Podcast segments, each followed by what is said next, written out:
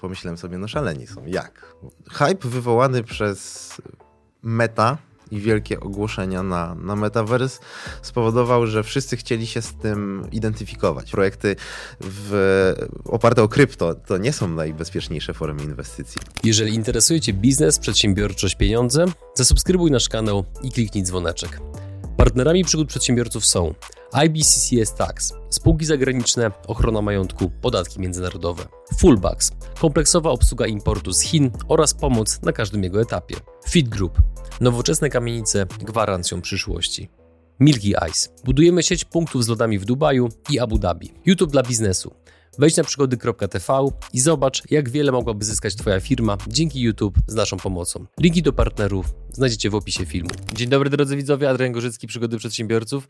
Witam Was w kolejnym odcinku naszego programu, gdzie tym razem moim gościem jest nie kto inny jak Robert Bukowski z firmy Kandao. Dzień dobry. Dzień dobry, Adrian. Słuchaj, jak się czujesz z tym, tak zaczynając od razu z grubej rury, że planowaliście zebrać 2 miliony dolarów, a zebraliście 12? Szczęście, błogosławieństwo w zasadzie losu, można by powiedzieć, i trochę inne możliwości. Zwłaszcza biorąc pod uwagę rozmach projektu, to bez tego myślę, że byłoby ciężko celować w realizację tego wszystkiego, co sobie zamierzyliśmy. No i teraz zebraliście w przeliczeniu już na polskie ponad 50 milionów złotych. Do czego są Wam potrzebne te pieniądze? Przede wszystkim do tego, żeby rozwinąć projekt. My trochę różnimy się od większości blockchainowych projektów. Przeważnie są skoncentrowane na jakimś konkretnym działaniu. W naszym przypadku chcemy stworzyć medium społecznościowe, czy raczej network, jak, jak z nazwy wynika. I mamy tam do czynienia z bardzo wieloma elementami. No weźmy choćby Facebooka, czy, czy cokolwiek innego. Było rozwijane latami, nad tym pracowały setki czy tysiące osób. I ten budżet w porównaniu z ogromem działań, które, z którymi się mierzymy, to i tak jest kropla w morzu, w morzu potrzeb. Mhm. To jest kropla też w końcowym budżecie zakładanym przez nas, jeżeli chodzi o rozwój projektu. Okej, okay, to teraz trochę więcej o samym projekcie. O co w nim chodzi i skąd pomysł, żeby budować medium społecznościowe? To jest bardzo dobre pytanie. Zadałem to samo founderom, gdy pierwszy raz słyszałem o projekcie. Pomyślałem sobie, no szaleni są. Jak w ogóle media społecznościowe? Ono różni się od tego standardowego naszego postrzegania mediów społecznościowych. Bo gdy myślimy medium społecznościowe, myślimy tak. Zakładam konto i tworzę tam sobie jakąś personę. I tym, jaki content produkuję, to to ma budować tą personę, definiować ją. W naszym przypadku, my dołączając do, do Kandao, my od razu definiujemy, kim my jesteśmy, zanim tą personę zaczniemy tworzyć. Czyli na przykład jestem przedsiębiorcą i wybieram tą swoją rolę. I wybieram też, kto jest moją grupą docelową. Czyli jeżeli jestem prawnikiem obsługującym firmy IT, no to przy okazji mówię, że moja grupa docelowa to firmy IT. I ja jestem przedsiębiorcą prawnikiem. Zaczynając komunikować na klasycznym medium społecznościowym, my musimy zbierać zasięg, czyli produkujemy content, wydajemy na to albo czas, albo pieniądze, albo zaangażowanie staramy się zbierać obserwatorów i dopalamy sobie to na przykład reklamami. Prosimy o udostępnienia, no i liczymy na wpasowanie się w jakiś algorytm wyszukiwania, który mówi, że jeżeli o tej i o tej godzinie będę dodawał te zdjęcia, na którym będę miał uśmiechniętą twarz, to prawdopodobnie będę częściej wyświetlany i ludzie bardziej zareagują. W naszym przypadku my jesteśmy influencerem od dnia pierwszego, czyli nawet jeżeli nie mamy żadnego zasięgu, ustalamy, że jestem prawnikiem, którego zainteresowaniem są firmy IT i zaczniemy komunikować i dodawać treści, to te osoby to zobaczą. I nasza jakość kontentu, który dostarczamy, będzie tylko definiować, jak daleko ten zasięg pójdzie. Czyli reakcje tej grupy odbiorców, do której celujemy, zdefiniuje, czy dotrzemy do wszystkich, czy nie dotrzemy prawie do, do nikogo. Tak by trochę się cofamy do początków ery internetu, kiedy content był king, a nie, że każdy w tej chwili tak naprawdę może otworzyć sobie dropshipping, jeżeli zna się dobrze na acach, potrafi zrobić kilka obrazków, no to może wymieść e, z biznesu bardzo dużo, bardzo dużo przedsiębiorców. Ja nie mówię, że to źle, e, ale to jest taka trochę inna, innego typu szansa dla, dla ludzi, którzy niekoniecznie na przykład mają pełen fach, jeżeli chodzi i kompetencje, jeżeli chodzi o budowanie wizerunku w mediach społecznościowych. Kolejne pytanie, które ci zadam, absolutnie nie odbiorę go jako pytania ofensywnego, natomiast muszę je zadać, bo e, często o to pytam naszych gości. Co pozwala wam zakładać, że wam się uda zbudować medium społecznościowe? No bo to nie jest otwarcie budki z kebabem jednak. Jest, odpowiadając na twoje pytanie z pełną świadomością, istnieje o wiele więcej szans, że nam się nie uda, niż nam się uda. Na świecie jest ponad 100 tysięcy różnych mediów społecznościowych. Funkcjonuje kilka, około. Okej. Okay. I to nie jest metafora. I to nie jest metafora. Mhm. Tak samo funkcjonuje miliony agencji, grupa WPP należące do niej i też nie wszystkim się udaje, prawda? Jakby my staramy się wdrażać to medium w sposób budowania klasycznego biznesu, czyli nie fake it until you make it, tylko zakładamy budowanie tak, jakbyśmy tych pieniędzy nie mieli. Czyli żeby to najpierw mogło działać, no bo jeżeli będzie działać, to ma szansę się, ma szansę się skalować. No i teraz właśnie kolejne pytanie a propos modelu biznesowego. Na czym wy będziecie zarabiali? Podobnie jak w przypadku chociażby Facebooka, Instagrama na reklamach, czy model jest jakiś inny? Totalnie odwrotnie. Źródło, źródło zarobku wszystkich mediów społecznościowych e, to sprawienie, że my przed ekranem spędzimy jak najwięcej czasu. No bo mamy wszystkie mechanizmy i algorytmy wyświetlania nam różnych treści. Jeżeli na przykład zrobimy sobie konto, nie wiem czy kiedyś próbowałeś, zrobić sobie osobne konto Google do przeglądania treści związanych z pracą. Na YouTubie zobaczysz zupełnie inne rzeczy i będziesz miał inne wyniki wyszukiwania w samym, w samym Google. Jeżeli korzystamy personalnie i stąd też tu możemy w ogóle zrobić krok wstecz do tych multiroli, o których opowiedziałem, czyli dołączamy jako prawnik obsługujący firmę IT. Ale to nie jest nasza jedyna rola w życiu, bo to jest jedna z dwóch głównych funkcji w ogóle multirola na Kandao. Czyli oprócz tego, że jesteś prawnikiem, możesz być też ojcem, możesz być sportem, sportowcem, amatorem, możesz być muzykiem na przykład z zamiłowania. I każda z twoich osobowości będzie komunikowała się z inną grupą w normalnych mediach społecznościowych masz mieszane wyniki, to co jest podrzucane. No bo mamy, nie wiem, choćby w książce, e, w książce bodajże mm, Chialdiniego, są, są części badań, że jeżeli spędzamy czas z gronem osób, to chętniej oglądamy film o jednym bohaterze. Jeżeli z kolei jesteśmy sami albo spędzamy czas z jedną osobą, dużo chętniej obejrzymy film, w którym bohaterem czy, czy jakimś tam podmiotem głównym jest grupa ludzi. No i tak działają te różne mechanizmy głębokiego uczenia się, że jak wyświetli nam kotki i pieski, to potem chętniej obejrzymy samochód wyścigowy. Za to po samochodzie wyścigowym chcielibyśmy zobaczyć coś na temat na przykład życia, na przykład życia zwierząt. I przez badanie naszych zachowań, co chętnie oglądamy, jakby efektem ubocznym jest to, że spędzamy jak najwięcej czasu przed ekranem. Jak spędzamy jak najwięcej czasu przed ekranem, to można nam wyświetlić coraz więcej reklam. Bo nawet jeżeli YouTube czy cokolwiek innego nie jest premium, to i tak nie jest darmowe, bo każdy z nas płaci za to między tam chyba 7 a 9 dolarów rocznie, nawet jak nie, nawet jak nie pokrywa, pokrywa tych kosztów. No bo są reklamy. Na kanale nie ma reklam, ale są transakcje na przykład. Jeżeli ja jako prawnik zdobędę jak najlepszą rekomendację, to mogę pozyskać takiego klienta. Na przykład przy pomocy smart kontraktu który sobie stworzę na platformie. I tutaj dlatego pojawia się blockchain, bo część rzeczy na Kandao, nie wszystko jest na blockchainie. Kosztowałoby to astronomiczną subę pieniędzy, bo wtedy każdy like na przykład po sieci Ethereum kosztowałby 10 dolarów, tak jak wysłanie kilku dolców na, na Binance. Czyli każda jedna aktywność musiałaby kosztować. Nie, nie każda kosztuje. Ale my zarabiamy właśnie na tym, żeby spowodować jak najlepsze transakcje, jak najlepszej jakości e, konotacji, jeżeli chodzi o osoby pomiędzy sobą, na budowanie networkingu. Dlatego nazywa się network, a nie tylko social, social media. E, I, i właśnie z tej jakości wynikają, wynikają procenty z transakcji każdej, która jest, która jest dokonywana mhm. za pomocą platformy. Jaki jest obecny status tego projektu? Obecny status projektu jest taki, że mamy przygotowaną bazę pod to, żeby wprowadzać te funkcjonalności, o których, o których mówię. Te, te dwie najważniejsze, czyli te role, którymi się mogę posługiwać i dopasowywanie, dopasowywanie zawartości kontentu pomiędzy tymi osobami i walidacja na podstawie reakcji e, jakościowa, bo też e, każda osoba, która zostaje przydzielona do, do tej swojej grupy społecznej, będzie zyskiwała status, bo te reklamy też działają na podstawie tego, że media społecznościowe udostępniają informacje o użytkownikach reklamodawcom. Mhm. Na Kandao informacje o użytkownikach będą przechowywane w formie takiego portfela NFT ID, czyli będzie tworzony NFT, tak jak można zrobić obrazek w formie NFT-ka albo przekazać prawa e, własności intelektualnej do piosenki, do programu komputerowego, do czegokolwiek, to te informacje o użytkowniku będą zapisywane na tym NFT ID. Z tym, że różnica jest taka, że NFT ID będzie należało tylko i wyłącznie do tego użytkownika a nie do medium społecznościowego. Nikt nie odda tego reklamodawcom. W przyszłości są brane pod uwagę scenariusze, że użytkownik, jeżeli będzie chciał, to może określić, że reklamodawcą z określonego obszaru będzie chciał oddać część informacji z takiego NFT ID. I wtedy, jeżeli ktoś będzie chciał zapłacić za reklamę, to tylko w tym przypadku, jeżeli ktoś będzie chciał udostępnić swoje dane. Z tą różnicą, że to nie Kandao dostanie pieniądze za, e, za wyświetloną reklamę, a sam użytkownik. My zabierzemy sobie tylko procent od transakcji kolejny, czyli tej reklamy. Jakie widzisz zagrożenie dla waszego projektu? Oczywiście, tylko błagam, bądź bardziej specyficzny i dokładny niż wiele rzeczy może pójść nie tak. Jakie, jakie to są rzeczy?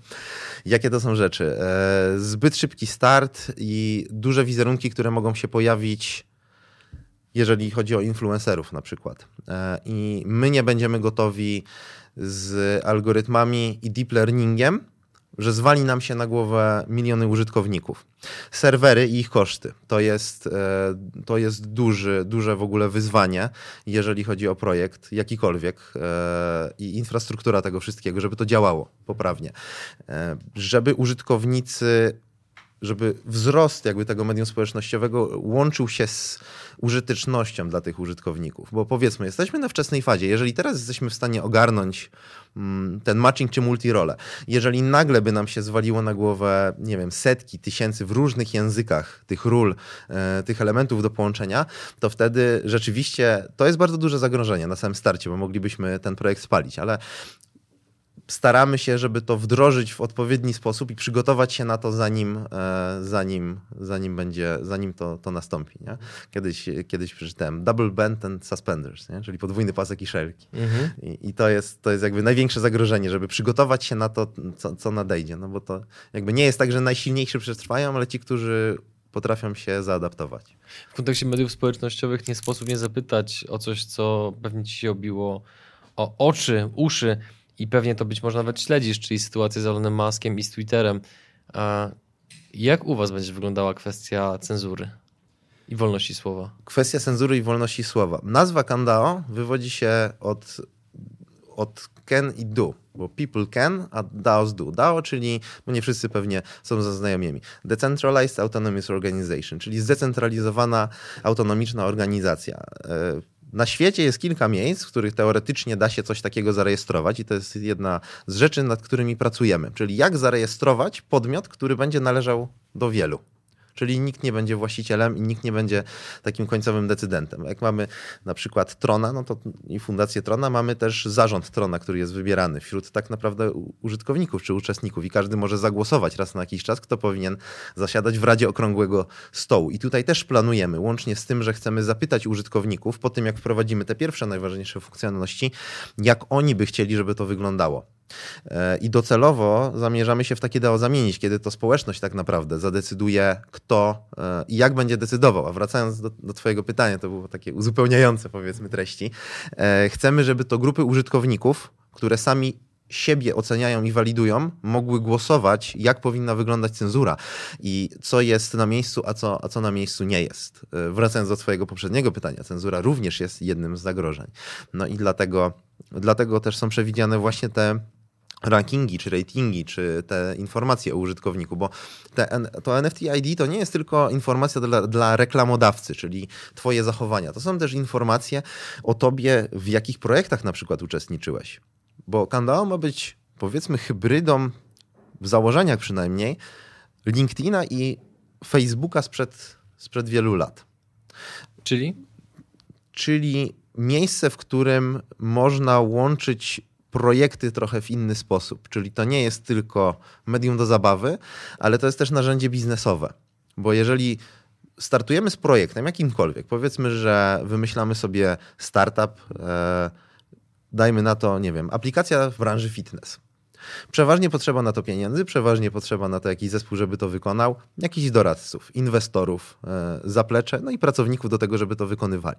Przeważnie, żeby coś takiego osiągnąć, musimy iść w wiele miejsc najpierw robimy sobie jakiś koncept, rozpisujemy plan, biznesplan jest genialny, tak, wszyscy powinni zainwestować. I idziemy do inwestorów, odbijamy się od jednego, drugiego, idziemy do potencjalnych sponsorów, rozmawiamy z różnymi firmami.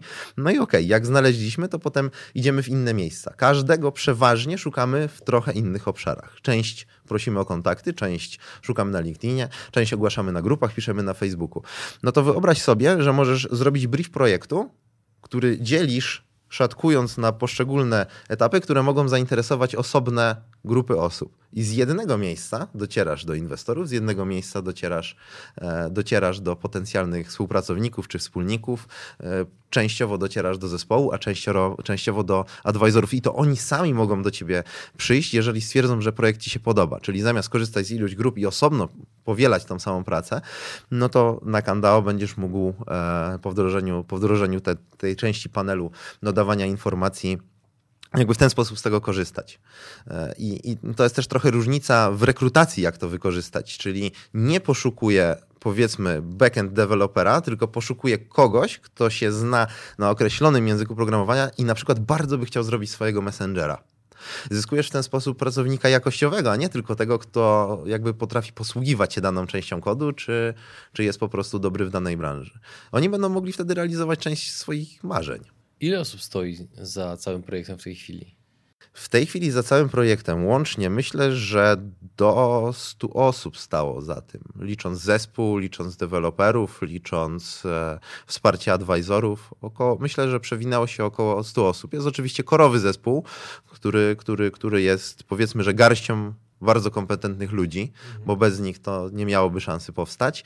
E, no i staramy się, staramy się go powiększać, ale, ale z głową, czyli jakby wdrażać e, w odpowiedni, w odpowiedni sposób, dbając o ten kor, który mamy, e, żeby nam się nie, nie rozmyła jakość po prostu. Wspomniałeś o Facebooku w pewnym momencie, więc nie mogę cię nie zapytać o Twoją opinię, Twoje przewidywania a propos, w którym kierunku zmierza ta platforma. Bo jak rozmawiam z różnymi osobami, to nie przypominam sobie w ciągu ostatnich miesięcy, a nawet roku czy dwóch, żeby ktoś powiedział, kurczę, ale ja lubię tego Facebooka, to jest taka super platforma. Facebook się, się zmienił. To jest tak w moim odczuciu subiektywnym, opinie mogą być oczywiście różne, to jest taki trochę kolos na glinianych nogach. Facebook bardzo mocno obcina zasięgi. Nie znam obecnie projektu, który by wybił się na Facebooku, nie używając e, dopalania reklamami raczej korzystany jest w sposób, że nie można tam nie być, źle by to było, wykorzystujemy go na różne sposoby, ale to już nie jest e, to, co było w założeniu. Mimo to, że my realizujemy swój projekt swojego własnego medium społecznościowego, to jestem bardzo ciekaw, co nam pokaże czas. Bo mam wrażenie, że my stoimy na takim trochę rozdrożu kiedy dużo się może zmienić i świat może się wywrócić do góry nogami tego naszego, tego naszego internetu. Mhm. A czy to, co robicie, bądź będziecie robili, jakkolwiek łączy się z coraz silniejszym buzzwordem, jakim jest metaverse? I tak, i nie. Hype wywołany przez Meta i wielkie ogłoszenia na, na Metaverse spowodował, że wszyscy chcieli się z tym identyfikować. W pewnym momencie nawet u nas na ściance pojawiło się, się Metaverse, e, ale w pewnym momencie ja i dwie osoby z teamu bardzo mocno to zbojkotowaliśmy. Powiedzieliśmy nie Metaverse Network, my nie jesteśmy Metaversem. My nie chcemy tworzyć wirtualnej rzeczywistości, my chcemy łączyć tą prawdziwą rzeczywistość e, ze sobą. Jeżeli Metaverse okaże się narzędziem, które będzie skutecznie w tym pomagało, e, to tak, moje personalne odczucia VR czy, czy, czy, czy tego, tego typu rozwiązania, one się nie sprawdziły do końca. Pandemia się do końca nie sprawdziła między ludźmi. Jakby wynika z tego więcej problemów często niż, niż pożytku. To, że uciekamy w tym kierunku, bo, bo rzeczywistość się tak zmienia, to czy dla nas to będzie dobre? W zasadzie podejrzewam, że to się okaże, jak pierwszy duży projekt zostanie wdrożony. My jesteśmy też networkiem i środowisko, które tworzymy, pozwala na implementację różnych rozwiązań. Czyli Powiedzmy, że chcemy wdrożyć część muzyczną, na którą dosyć, dosyć mocno pracujemy i mamy kawał fajnego teamu z tym związanego, co, co, będzie, niedługo, co będzie niedługo widoczne w internecie. Mm, to my korzystamy z zewnętrznych partnerów. No bo jeżeli my mielibyśmy napisać soft do dystrybucji muzyki, e, do, do, do filmów, e, potem podpiąć pod to wszystko jeszcze serwery, dystrybuować tak horrendalną ilość danych, to my w życiu byśmy sobie z tym nie poradzili. Więc e, jeżeli ktoś będzie chciał wdrożyć metaverse, to my na to też jesteśmy otwarci. E, ale my z założenia chcemy być środowiskiem i networkiem, a nie samym metaversem. Mhm. No i teraz są na pewno e, wśród naszych widzów, słuchaczy osoby, które słuchając o tym projekcie, niektórzy wątpią, niektórym się podoba. To dla tych, którym się podoba i którzy wyszukują różnego rodzaju okazji, możliwości, jeżeli chodzi o szeroko rozumianą branżę blockchainową, to kogo wy obecnie szukacie? Na współpracę z kim jesteście otwarci? Gdyby ktoś z naszych widzów, słuchaczy chciał z wami jakkolwiek współpracować, to na jakich zasadach? Robiąc co? W zasadzie tak jak za kulisami rozmawialiśmy. Mamy w Polsce ogromny problem z e, rekrutacją na rynku IT. Więc e, jeżeli komuś podoba się projekt i, i chciałby dołączyć do teamu, który chce coś zmienić, który jeszcze nie wie, czy uda się ten świat zrewolucjonizować, e, to my poszukujemy na pewno blockchain deweloperów. E, poszukujemy specjalistów od backendu, od frontendu, poszukujemy e, designerów, poszukujemy specjalistów od UI-a, UX-a. Więc, więc te osoby, tak, no i też projekty, które, które w branży mają rozwiązania, dostarczając jakieś odpowiedzi w poszczególnych branżach, tak naprawdę, bo e, wracając do tego, co wcześniej powiedziałem, my jesteśmy networkiem i narzędziem, które pozwala wpinać się różnym rozwiązaniom. I my wszystkiego sami nie zakodujemy. Nie mamy szans mierzyć się z teamami po, po tysiąc osób, bo, bo, bo nie jesteśmy jeszcze tam, ale za to możemy zaprosić do współpracy i otworzyć to środowisko na rozwiązania, które, które już są. Tak? jak już wcześniej wspominałem, że przeważnie blockchain jest projekty w blockchainie są nakierowane bardzo mocno na jakieś konkretne rozwiązanie. Więc te wszystkie projekty my bardzo serdecznie zapraszamy, bo my jedyne, co, co, co robimy w zasadzie, to tylko albo aż stworzenie narzędzia do łączenia różnych osób, podmiotów i, i wdrażania technologii. Co się stanie, jeżeli w pewnym momencie. Znaczy nie wiem, czy to rozważaliście, to jest bardzo takie pytanie hipotetyczne, ale mimo wszystko chcę je zadać. Mm, no bo to, co teraz mówisz, to brzmi bardzo ideowo. I, I, super, jakby ja kibicuję takim projektom. Niemniej, co będzie w sytuacji, jeżeli któryś z większych graczy przyjdzie i powie tyle i tyle kupujemy was? Jesteście na sprzedaż czy nie? Na chwilę obecną na pewno nie. To też nie jest do końca pytanie do mnie. Ja jestem tylko nedzym tokenariuszem i CMO projektu, prawda? E, projekt nie zakłada, nie zakłada tego, żeby się sprzedawać. My po to zrobiliśmy to w formie tokenów, żeby każdy z nas marzy, żeby zarobić na tym 100x. Mimo tego, że żyjemy wizją i nie robimy tego dla pieniędzy, bo nasze stawki nijak się mają do tego, co, co powinniśmy tak naprawdę zarabiać gdzie indziej. I to jest raczej, raczej kwestia idei. Mhm. Nikt nie liczy pieniędzy teraz, ale jeżeli byśmy liczyli, to na pewno dużo, dużo później. No i teraz kolejne pytanie, no bo e, pomimo, że pomimo lub właśnie zwłaszcza dlatego, Wr- że... Wracając jeszcze do tego, że ci, przepraszam, że przerwę, jest jeszcze jeden aspekt. E, duzi inwestorzy i vesting, który mamy zaplanowany, trochę na to nie pozwala. E, czyli część tokenów i vestingu mówi, że to jest też aspekt, z którym widziałem dosyć sporo komentarzy w internecie, że ok, może bym kupił tokeny waszego projektu, ale ten vesting na dwa lata to ja nie wiem. No i tutaj odpowiadałem w zasadzie trochę na twoje pytanie i wątpliwości, czy jesteśmy na sprzedaż. Nie, właśnie przez ten vesting, no bo jeżeli duzi inwestorzy włożyli dosyć sporo pieniędzy i godzą się na vesting, który będzie trwał powiedzmy około dwóch lat przynajmniej, na uwolnienie tych tokenów do, do dystrybucji, e, to my tego nie możemy sprzedać. I mnie zależy na tym też, żeby to sprzedać, no bo to jest forma inwestycji. Projekty w, oparte o krypto to nie są najbezpieczniejsze formy inwestycji. Mm. Jeżeli mówimy o klasycznym biznesie. A czym jest vesting?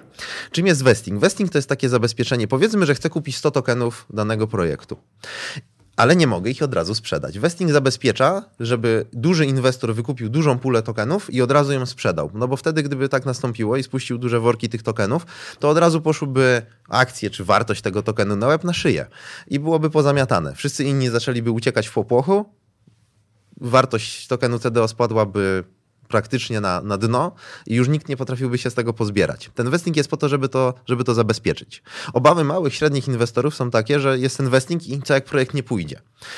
Za to dzięki temu, że mamy dużych inwestorów, to ci mniejsi i średni też mogą się czuć o wiele, o wiele bardziej bezpiecznie, bo jakby wkładane duże pieniądze obarczone vestingiem, no to jest dla nich pewna forma, pewna forma gwarancji, czyli mówiąc wprost, kupuję 100 tokenów, ale co tydzień mogę sprzedać tylko jeden i dopiero za 100 tygodni. Hipotetycznie jeden, bo to można Hipotetycznie jeden. To znaczy, ja mówię dosyć wprost, bo vesting mhm. trwa 108 tygodni, tak? Okay. 108 albo 104 teraz, teraz, żeby mnie nie łapać za słowo, to jest rozpisane w tokenomii. E, więc w skrócie 1% kapitału, który wpłacam, mogę sprzedać co tydzień. Czyli to jest takie zabezpieczenie po tak. prostu, żeby nie było dużego zrzutu tokenów, a tym samym drastycznego spadku ceny. E, słuchaj, powoli zbliżając się do końca naszej rozmowy, chciałbym wrócić do początku i trochę ten temat jeszcze pociągnąć. No bo zbieranie pieniędzy w ten sposób, który wy to zrobiliście, z mojej perspektywy będzie coraz bardziej powszechne. Jeszcze kilka lat temu to była totalna egzotyka. Natomiast teraz słyszę o coraz większej liczbie projektów, które się które robią ICO, które się tokenizują. Wy zrobiliście ICO, jeden z moich projektów się tokenizuje. Natomiast powiedz tym osobom, które będą taki materiał oglądały właśnie w poszukiwaniu wiedzy, co jest kluczowe, żeby zrobić taką zbiórkę? No bo ona jest pewnego rodzaju, jakby nie patrzeć, chyba game changerem dla was, jeżeli chodzi o tempo rozwoju. I tak i nie. Ja się cieszę, że ta zbiórka się tak skończyła, że nie zrobiliśmy pełnego ICO. My zebraliśmy na początku około miliona na dolarów, dolarów na seedzie i na presale'u. E, dzięki temu mogliśmy wdrożyć w ogóle szybciej to niż planowaliśmy, bo nie miało być funkcjonalności. Tak w ogóle. Miało być ICO, miał być robiony hype e, na projekt, miało być zrobione wtedy ICO, wtedy zamknięcie i wtedy dopiero robienie funkcjonalności. Ja się cieszę, że, że stało się inaczej, bo jesteśmy dosyć dużym projektem. E, jeżeli by tak było, to rynek krypto jest podatny na bardzo duże spekulacje, tak w zasadzie. Dużo projektów ucierpiało bardzo mocno na tym, że zrobiło to w klasycznej formie. Zostali okrzyknięci często spam, e, skamem, przepraszam. E, nie mieli przez to na przykład czasu i funduszy na to, żeby projekt dopracować. Nie mieli czasu e, czy, czy dyspozycji na to, żeby porozumieć się z jakimiś autorytetami, czy osobami, które bardzo mocno siedzą w temacie i mogą pomóc, bo, bo my też zmienialiśmy na przykład często to ekonomię, czy zmienialiśmy architekturę Tak naprawdę to trzykrotnie zmieniliśmy to, jak system funkcjonuje. Po tym, jak przyszedł do nas e, choćby Darek Dumiński, który, który wywrócił do góry nogami to, jak e, te tokeny funkcjonują. No bo tak naprawdę każdy, kto e, zakłada sobie konto na Kandao, otrzymuje swój token personalny, czyli on się tokenizuje. Każda firma, która zakłada profil firmowy, otrzymuje swoje tokeny. Czyli nie musi płacić 50 tysięcy dolców za tokenizację, zatrudniać rzeszy prawników. Docelowo może sprzedawać swoje tokeny i robić tokenizację na kandał, a my za to nie bierzemy kompletnie ani grosza. Mhm. Więc e, żeby, żeby to przygotować, czy choćby liquidity tych wszystkich tokenów. Liquidity, czyli płynność. Powiedzmy, że w, mamy firmę, chcemy ją, mamy firmę, która produkuje, jakąś firmę, która produkuje wodę mineralną e, i chcemy, i chcemy wejść na rynek z tokenem te, tej, firmy, tej firmy, która produkuje wodę i mamy 100 tokenów, sprzedajemy te, sprzedajemy te 100 tokenów i potem okazuje się, że ktoś chce kupić taki token, ale nikt nie chce sprzedać. No i mamy problem z płynnością. Wtedy cena nam stoi. Albo rośnie w jakiejś bliżej nieokreślonej formie, no bo nie wiadomo, co się dzieje w zasadzie z firmą. E, tutaj wprowadziliśmy rozwiązanie, które się nazywa bonding curve. One jest ze świata klasycznych, klasycznych finansów, czyli nawet jeżeli by brakowało, e, brakowało tych tokenów, to one są dotwarzane Czyli jeżeli ktoś chce zyskać na popularności i te tokeny sprzedawać, czy firma, no to ma tak naprawdę nieograniczone pole do, do popisu, jeżeli chodzi o zbiórki kapitału. Bo to jest też e, częsty mankament, że firmy się tokenizują, mają nie do końca dobrze zrobioną tokenomię, bo specjaliści od, od tego typu kwestii kosztują dosyć dużo pieniędzy. Mhm. No i teraz jakby wracając jeszcze do mojego pytania, bo mam poczucie, że jeszcze mogę od ciebie wydobyć pewne informacje. Co jest kluczowe w dokonaniu takiej zbiórki? Jak to ułożyć mądrze? Chociaż jakieś kilka podpowiedzi. Jak to ułożyć mądrze? Przede wszystkim trzeba mieć dobry projekt i w łatwy sposób wytłumaczony. Po drugie, trzeba zbudować community wokół tego projektu e, i community wykorzystać do tego, żeby ono wpływało na, na ten świat krypto. Bo umówmy się, projekty krypto działają w świecie krypto nie, bardzo ciężko jest wyedukować rynek. Ktoś już to za nas zrobił, więc edukując, jakby trochę się mierzymy z, z bardzo, bardzo, trudnym, bardzo trudnym zadaniem. Więc w skrócie, dobry pomysł, prosty opis tego projektu, community, hype i w odpowiednim momencie odpalenie zbiórki. W pewnym momencie kilka minut temu wspomniałeś o tym, że rejestrując się na Kandao, zakładając tam profil, czy osobisty, czy firmowy, tworzymy swój token i, i dobrze zrozumiałem, że będziemy mogli się tokenizować za pomocą Kandao? Rejestrując się i otrzymując token, to jest dosłownie tokenizacja, czyli każdy otrzymuje swój token personalny i może z nim zrobić co chce. Może część rozdać w formie puli marketingowej, zapraszając innych do, do swojego medium społecznościowego. No bo wyśla, wysyłając komuś zaproszenie albo link do swojego profilu, to ktoś musi najpierw założyć konto, żeby obejrzeć twój profil i wtedy nie równa się to, że cię obserwuje. Tutaj wykorzystanie tokenów pozwala na to, że jak udostępnisz komuś z puli marketingowej swoje tokeny, możesz sobie określić, ile ich chcesz tam porozdawać, e, od razu zyskujesz obserwującego. Jakby dystrybucja twoich tokenów równa się powiększanie zasięgu. I to jest dosyć duży game changer. Możesz na przykład się z kimś dogadać, zrobić sobie paczki tokenów i wtedy i ktoś i ty zyskujecie zasięg. Dosyć niespotykane e, w świecie biznesu, bo jest bardzo wielu przedsiębiorców, którzy w swoim gronie mają influencerów, których mogliby wykorzystać w taki sposób, którzy z nimi pracują na co dzień, ale taką, ten poziom konwersji jest mały, to jest 1%, 5%. A tutaj wykorzystując tokeny, oni mogą oddać w formie, w formie komunikacji, reklamy, czegokolwiek te tokeny swojego biznesu, zyskując za to, kupując sobie faktycznych, obserwujących dokładnie z tej dziedziny, która by ich interesowała. I to samo, jeżeli chodzi o rozwój marki osobistej. Możemy te tokeny wyprzedawać, generując, nie wiem, pieniądze chociażby na wyposażenie studia, na to, żeby była lepsza jakość materiałów. Jakby od razu, od dnia pierwszego możemy zarabiać na medium społecznościowym, a nie od kiedy zdobędziemy, jak w przypadku Instagrama, około tam powiedzmy 10 czy 50 tysięcy obserwujących w zależności od, od, od branży, w której, której się poruszamy. Dla firm jest to game changer, no bo jak już wcześniej e, wspomniałem o tym startupie, który chciał zrobić aplikację fitness i pozyskać, pozyskać kapitał. Wyobraźmy sobie, że to jest dwóch, trzech młodych chłopaków. Potrafią zrobić dużo rzeczy, ale na część potrzebują pieniądze. I nie wszystkim się udaje, bo w klasycznym świecie, żeby zdobyć inwestora, to nie jest takie do końca proste. Gdybym, i często zajmuje to 2-3 lata, a wyobraźmy sobie inną sytuację. Potrzebują 100 tysięcy złotych i robią 100 tokenów. Każdy po 1000 złotych, bo tyle dokładnie potrzebują. E, żeby znaleźć 100 osób, na 1000 zł, żeby zainwestowali w startup, to już nie jest takie trudne i w 3 lata mogłoby się to udać. Śmiem twierdzić, że jeżeli byliby zaangażowani, to mieli, mogliby mieć pewność, że sprzedadzą 100 osobom e, pojedyncze tokeny, które są warte, które są warte 1000. Czy znajdą inwestora? Wcale nie takie pewne.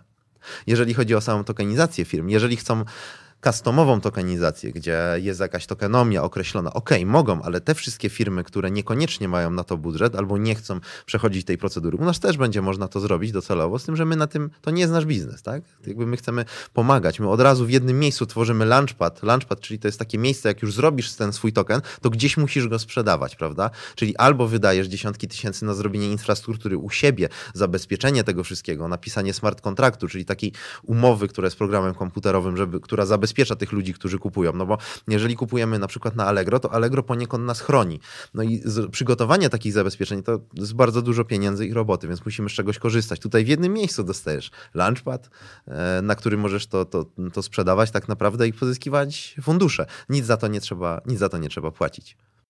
I tu stawiamy kropkę. Drodzy widzowie, jeżeli macie jakiekolwiek pytania do Roberta, to proszę piszcie je w komentarzu pod tym filmem. Dajcie również znać, co myślicie o tym projekcie. A jeżeli sami prowadzicie ciekawą firmę w Polsce czy za granicą i chcielibyście wystąpić w naszym programie, to również piszcie na kontakt małpa przedsiębiorców.pl. Robert, bardzo Ci dziękuję, że potrafiłeś o rzeczach z mojej perspektywy odrobinę skomplikowanych, mówić w prosty, zrozumiały, ciekawy sposób. Mi pozostaje jedynie e, trzymać kciuki i mam nadzieję, że za jakiś czas e, spotkamy się znowu, żeby zrobić status projektu i zobaczyć, w którym kierunku się rozwija. Ja również mam taką nadzieję i dziękuję Ci za trafne pytania, bo jakby wartością, z wartością, wartością rozmowy zwykle jest rozmówca. Dziękuję bardzo, wszystkiego dobrego i Dziękuję do zobaczenia. bardzo, do zobaczenia.